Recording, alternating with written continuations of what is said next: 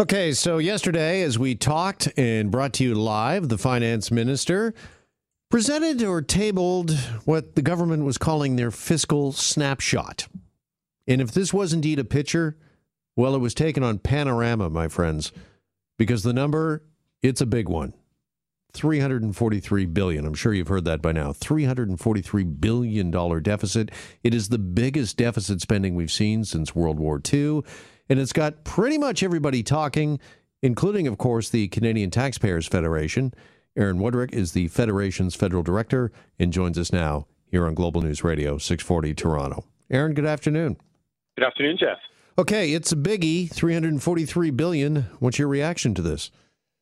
Yeah, I mean, the, the sound of my jaw dropping is the first reaction. I mean, this is uh, even bigger than uh, anyone had anticipated. If you go back just a month or two, the you know the official estimate from the parliamentary budget officer was only about 120 billion, so three times more than they they guessed just about two and a half months ago. Um, I know it's probably difficult for the average person to appreciate the size of this because billions and trillions are not the kind of uh, figures we deal with day to day. But to give people some idea, this is this is more money. It's about the same amount of money that the government spends an entire year in its budget regularly. And I went back to check how long it had taken uh, various governments to rack up 343 billion in debt, and it took about 28 years. The previous uh, 343. So we spent a lot of money over the last four months, and uh, you know that's no surprise. The one thing that I was very troubled by in this document was there was real no really no sense of where we're going from here. There's no plan, and that to me was the was the real thing that was missing. Well, let's talk about that. That's why we invited you on the show here this afternoon because I mean there can't be any doubt, Aaron, that tax increases are coming.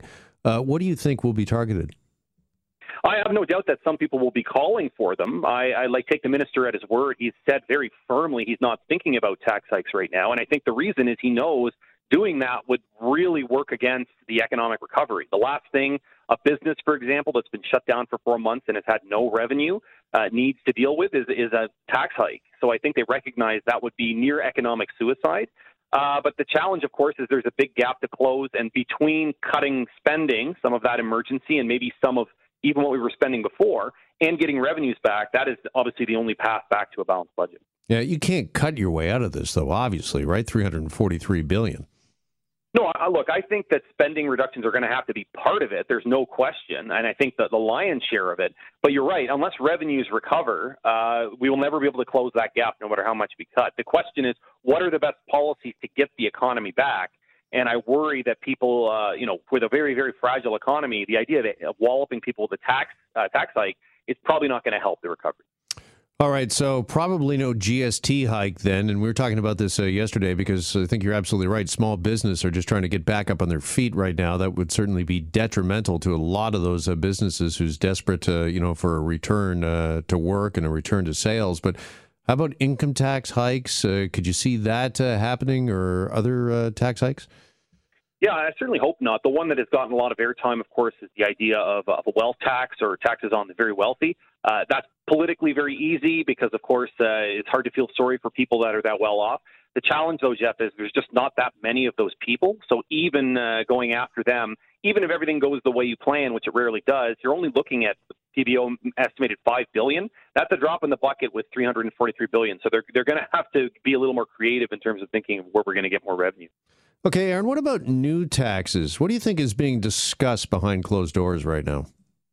Yeah, look, I think every everything is on the table, and, and that concerns me because I, I do think that until the government demonstrates that they are, first of all, turning off the taps, and secondly, going in to look at uh, what we can afford to go without now that we have bored our way through these four months necessarily.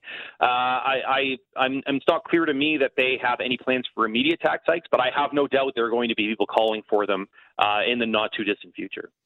Would we see something, and this is, uh, you know, we've discussed this a couple of times uh, this week. There's been lots of stories about finally uh, tolling the Gardiner and the Don Valley Parkway here in Toronto. Do you think that they're possibly looking at major thoroughfares across the country and thinking about that? Yeah, look, governments, whenever they are desperate for money, are going to be looking for ways. I mean, you look at John Tory with things like photo radar, right? Like anything to try and shake people down, uh, you know, government will propose it. I just, I think that politically it's very poisonous right now because people are hurting.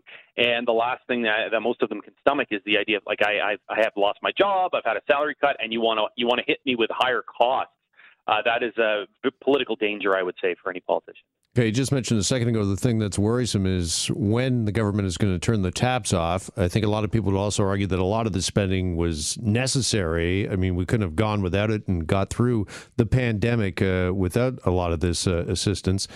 Having said that, is one of the best safeguards to make sure that we're spending the right amount of money and spending in the right areas is to get the House of Commons sitting again, to get the opposition a chance to uh, ask some tough questions? Yeah, look, I, I agree with what you're saying about uh, what we needed to do. I don't dispute we needed to spend, you know, most, if not all, of this money. The, the question is, what are they doing to adjust these policies as the as the situation changes? It's a very different situation now than in March. We're trying to reopen things now, so the policies that may have worked in March uh, may not be working now. And the fact that we haven't had much scrutiny and accountability is part of the problem. I think everyone is willing to cut the government some slack and recognize it's an emergency and a unique situation. But the trade-off is they have to be they have to show some humility and they have to recognize that there's going to be constructive criticism to try and make the policies that they they've rolled out in great haste better. Aaron, just finally get you out on this question. I've asked a couple of politicians this this week. No real definitive answer from decision makers, but would you agree agree in the Canadian Taxpayers Federation that uh, essentially the Canadian taxpayer is going to have to get used to this phrase, pay more to get less? Is that what we're going to be seeing in the future? Um, I, I don't think that uh, that necessarily has to be the case, but I do think realistically, people have to prepare for the reality that we are in for a painful few years. There's no getting around it. There are going to be some hard decisions, and uh, you know, no one is going to come out of this uh, entirely whole. All right, we'll leave it there for now. Aaron, really appreciate the time. Thanks so much for coming on. Thanks a lot, Jeff. Be well. There's Aaron Wudrick, who is the Canadian Taxpayer Federation Federal Director.